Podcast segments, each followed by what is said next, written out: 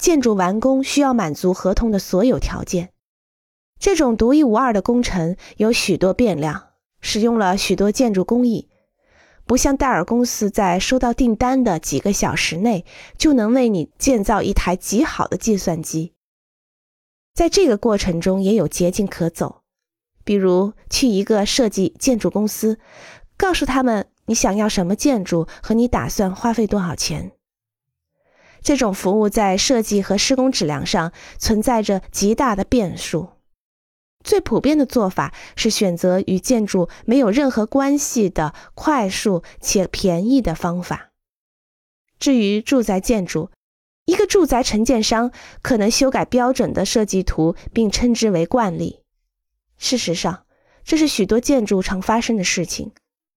但是，一个设计建设过程可以采用历史悠久的建筑方法来完成。建筑师建造他设计的建筑。为客户创造卓尔不凡的建筑，这种专业服务在其他国家是一种标准。